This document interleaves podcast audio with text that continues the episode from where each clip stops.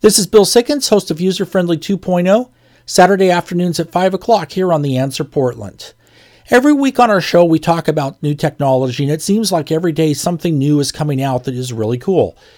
Our technology allows us to have the wealth of the world's information right at our fingertips and talk to anybody instantly.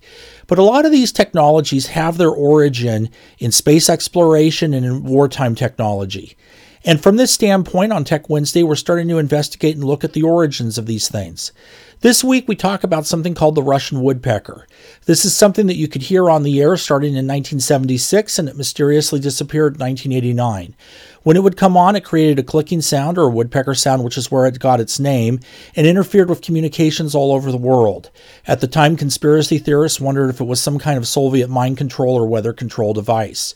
We look at this on our Tech Wednesday blog this week and talk about what it really was, or at least what they think it was, and what remains of it at the answer portland dot com.